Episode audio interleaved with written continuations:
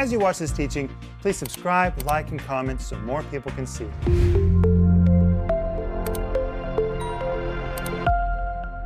Welcome to Home Group. My name is Rick Renner, and my friend, when we say home group, we really mean this is our home group. And do you guys know that in our Russian online church, we now have home groups all over the world. They don't just meet with our official home group, we're now starting home groups all over the planet. Is that just awesome? Just like we do right here. Just like we do right here. And we're so glad you're part of our home group. We consider you part of our family. And in fact, just before I came in here today, I went on our home group from yesterday and I read all your comments. I tell you all the time that if you're going to write it, I'm going to read it. And not just me, we have a whole team that reads your comments. We're praying for you. I went through every single prayer request in yesterday's comment fields. And before I did anything else today, I prayed for every one of you. That's my promise. And so if you want to communicate with us, you can just do it right there on social media. You can send us an email. If you need prayer, you can call us. We are really praying people. We're here for you. But Denise, I'm glad you're here. Thank you, Rick. And I'm so glad to be here. Home group, welcome. And we know this one thing the Bible says that when we're gathered together in His name, there he is in the midst of us. And I'm looking forward to see what he does in these next few minutes. And he didn't say you had to be in the same room. And because of internet, we can all be together all over the world. Here we are. Jesus, be with us tonight. Joel. Thank you. I'm glad to be with you. And if you have a prayer need, please call us. We believe in the power of prayer. Just call us and we'll put our faith out with yours so a miracle can happen in your life. We're talking this week about how to intercede for people who are in trouble. So I just want to refer to these boxes of relief because there are a lot of people in trouble right now that have been displaced. We as a ministry do not take a political position. I just refuse to do it. Denise and I have for 30 years been wrapping our arms around Russians and Ukrainians, and I'm not going to pick sides. But I am going to choose that I'm going to help everybody. And right now, there's a lot of people that are in trouble, and we can help them because we live here. And because of what you're doing with your gifts, we're really helping a lot of people. And I want to say thank you so much. And if you want to be a part of this project and you have not been yet, just go to our website, renner.org, and there on the main page, there's a place you can click. You can read all about it. If you have already been a part, Denise and I and our whole team, we say thank you. The people that are being helped, are so thankful. And you know what? We're being really wise with your finances. We're making sure that we're able to use them over a long period of time. So we're not just one of those people who show up and helps at once and disappear. We want to come back and come back and come back and come back, and that's what we're doing. But in the regular TV program this week, we're doing a series called How to Intercede for People Who Are in Trouble. Denise, everybody knows somebody that's in trouble. In fact, I just read in the comment field on Facebook yesterday several people who heard a teaching that I did, and they said, Please pray for my son. He's veered from his faith. Please pray for my spouse. My spouse is not living right. We all know somebody that's in some kind of trouble. Well, how do you intercede for them? What do you do to help them?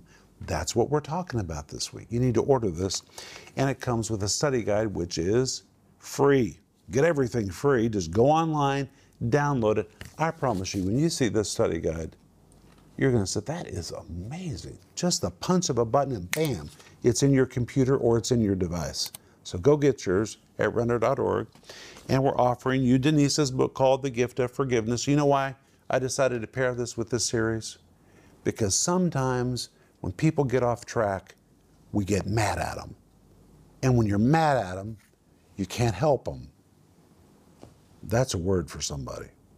When you're mad at the people that are in trouble, you can't help them. You need to feel compassion toward them. You need to forgive them. Give them the gift of forgiveness. Then you can do something to help them. This is really powerful. But hey, guys, I'm so glad you're here. Joel, did you want to say something? I do. I have a question. Yes, sir. So we've, we've been talking about a lot. We have. Trouble. His uncle Abraham pulled him out of trouble a few times. Mm-hmm. Who were, where was his parents? How old was Lot when all this started happening?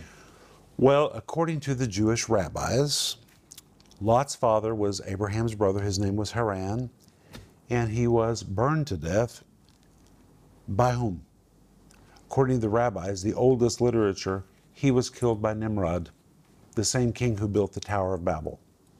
And when he was killed, basically, Abram took him like his own son. Well, Abraham and Sarah had no children, so it became like their son. That's why it was so hard for them to leave Ur of the Chaldees without him. It'd be like leaving their child behind. But that's, that's, that's, that's all we know. And you can't verify that by the Bible, but that is what very ancient rabbinic literature says. But let's go back to My next question. Okay, go ahead. Uh, so we talked about chapter 13, how Abraham and Lot tried to figure out their problems because their their servants, their people were having conflicts, and so they decided to separate. Right. And Lot decided to go to Sodom and Gomorrah, Well, not really. He said he was going to go to the valley. the valley. Okay. So in verse 14, the first sentence says, "And war broke out about this time, and Lot loses everything, and he's taken and he's captured." He's taken cap, but that's that's right. And here's my question. So Abraham goes in to save his nephew. Mm-hmm. So his nephew loses everything in this battle. And goes right back to Sodom. He has all the opportunity to go back to his uncle because there's no more conflict between their servants. But he decides to do what he decided and go to Sodom and Gomorrah. He went right back to Sodom and Gomorrah Why? Why didn't he go home? because he abandoned the walk of faith. He had made the choice to live in the lap of luxury. He was going to go another way. Here's what he doesn't understand. When you walk in faith, you'll end up in the lap of luxury. That's where you're going to end. You're going to end up in blessing, but there's a process to get there. So he chose a lower kind of blessing. And I just think it's amazing. The next time we see a Lot is when Sodom and Gomorrah is about to be destroyed. Yep. And Abraham is negotiating for at least 10 righteous people. Well, let's go right there. Genesis my- my 19, question- verse 1. I have Yes. a question. So, in between when Lot lost everything because if he was, everything was taken away, Uh-huh. to where he shows up again. Okay. So many amazing things happen in Abraham's A life. lot. Good Lot, things. Lot missed out on so many amazing things if he would just stuck around. The blessing of Melchizedek, the Lord's covenant with Abraham, it, uh, it's just so many things. Abraham, Abram is named Abraham. Sarah, Sarah is named Sarah. The son is promised to Sarah. So many things Lot just missed out on because he decided to stay with his decision and move to Sodom and Gomorrah. Those are very good points. And I think that it's very sad that, and, I- and remember what Jesus says, you know, if you stay to the vine, you'll, you'll, be, you'll be fed. That's good, Joel. And I think for Lot, Abraham was his, His vine. his vine, it was his source. Hey, I want to say something because there's a lot of people who have left churches they were supposed to stay attached to. They got out from under their covering. Maybe they were disgruntled or they just didn't, they were asked to do too much and they just decided to take it easier somewhere else. I recently visited a church. And when I went into the church, I wasn't speaking, I just showed up unannounced. It's okay, nobody ever knew I was there because there were no lights. I don't know, I don't understand this new thing of everybody sitting in darkness when the Bible says God is light. I always think, turn on the lights. I like to see who I'm worshiping with. I sat on the back row and I looked around the room, and do you know who it was? The whole room, I would say 80% of the room, was filled with people about our age sitting in the dark with a worship team, young, young, young, and nobody was singing. They were just being entertained. And when I looked around the room, I began to recognize some of them. This was in Tulsa. And I realized these are people who have left where they served and they've come where they can just sit in the dark and no requirements. They're just sitting there. They don't even sing. Just sit in the dark and leave earlier they were involved. They were seeing the power of God, they were activating their faith, but now they've separated and they've, and I'm, and maybe that other place is, maybe it's okay, I'm not criticizing it, but I'm going to tell you, a lot of those people once walked a higher walk. They separated from something that God wanted them to remain attached to. But guys, we got to go to Genesis 19. Let's go there. Genesis 19:1 says, mm. "And there came two angels to Sodom at evening, and Lot sat in the gate of Sodom. And we know that the two angels looked like men. The Bible already tells us that. And we're taught in Scripture, Hebrews chapter 13 says that you can entertain angels unaware. Denise and I once had an encounter, 100% it was an angel. It was an angel. I even said to this person, Where are you from? And the answer was, literally, this is what the person said Heaven, of course. Shivers went all over us. And when the person left, Denise said, I'm going to run out to the door and see if I can find that person. There was no person. We were entertained by an angel unaware. Well, now, two angels who look like men show up in Sodom, and guess who's sitting in the gate? Lot. What in the world is he doing in the gate of the city? This is a righteous man. Only leadership of the city sat in the gates. That was their seat of authority. Well, for Lot to be in the gate of the city means he has to be approved by the people of Sodom. They're not going to put somebody in the gates that does not endorse what they're living. So for Lot to sit in those gates means he's become so blended in, he's become a sodomite. That is, this righteous man's become a sodomite. He's one of them. That doesn't necessarily mean he's doing what they're doing, but neither is he correcting them or confronting them. He's just blended in. Now he's sitting in the gates. And the Bible tells us that these angels came. Look at verse 1 and 2. There came two angels to Sodom at evening. Lot sat in the gate, and Lot, seeing them, rose up to meet them. He bowed himself with his face toward the ground. And he said, Behold, now, my lords, turn in, I pray you, into your servant's house, tarry all night, and wash your feet, and rise up early, and go on your ways. And they said, Nay, but we will abide in the street all night. Two things were going on here. First of all, Lot did not want them to be in the streets at night. He knew what they were going to see, he knew it. And he knew if they saw the reprobate behavior of that city, that city was going to be destroyed. So he's trying to coax them into his house and off of the streets at night. And they said, No, we're not going to do it. We didn't come here to have a party with you. We're here to have an investigation. Joel? I wanted to ask you these angels look like men. They do. How did Lot recognize these two? I don't know. Have no idea, but he did. Mm. That's what I was just thinking about. I think as as backslidden as he was, he still recognized spiritual things. He did. Well, he's a saved man. But look at verses 3 through 5. It says, He pressed upon them greatly, I'm begging you, please come to my house. He was not trying to be hospitable.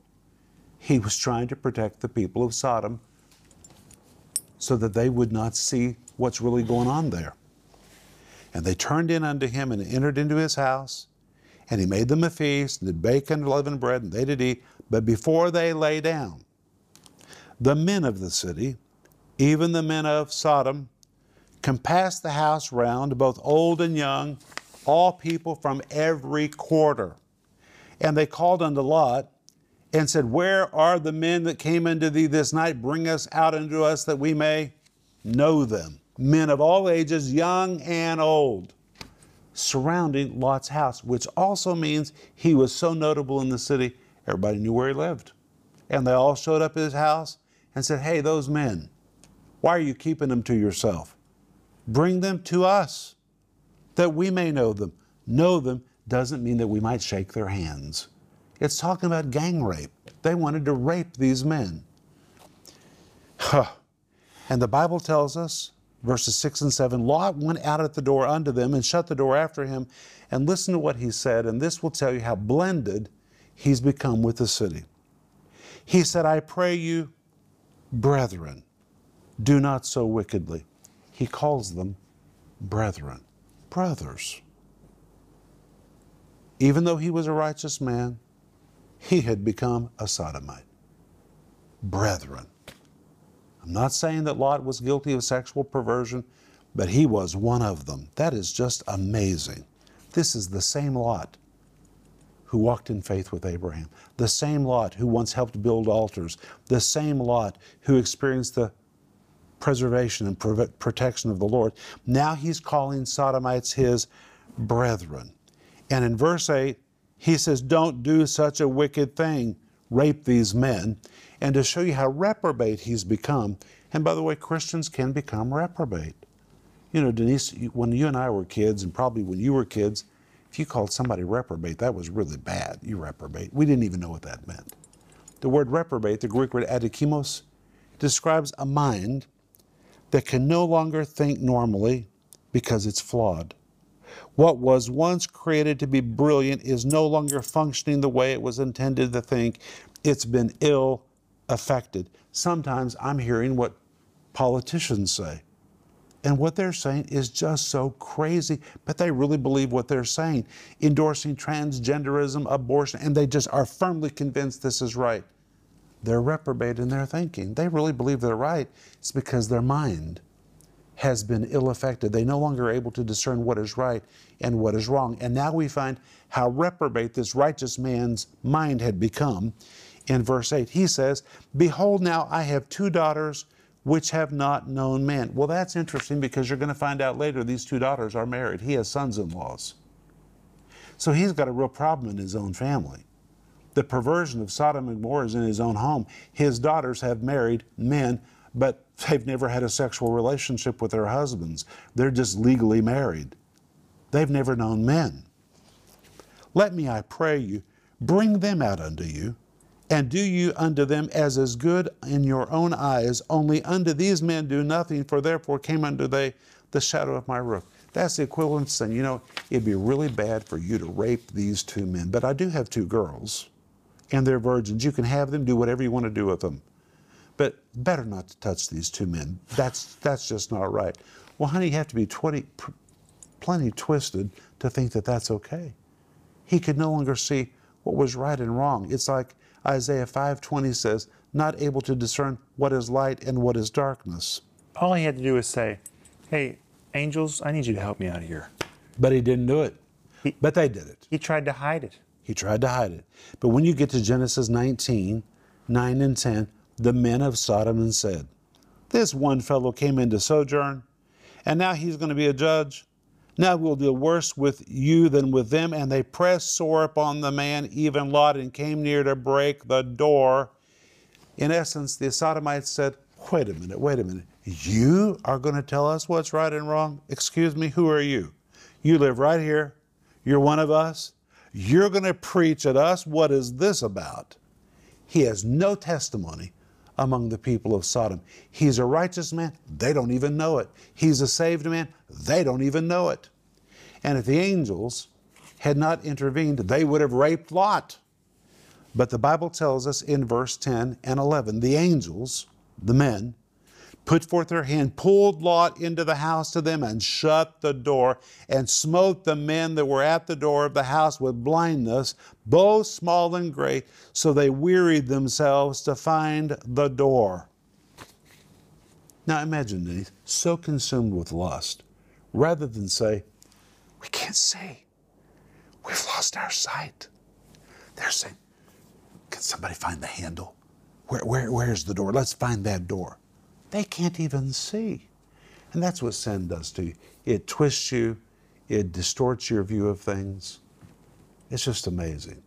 But God saved Lot. Why? You're going to find out tomorrow.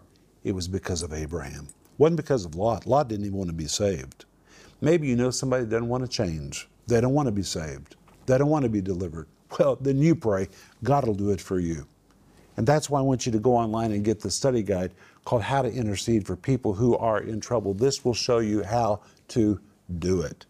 But we're out of time, but we're going to come back tomorrow and begin right here. See you tomorrow. If you enjoyed that teaching, please subscribe, like, and comment so more people can see it.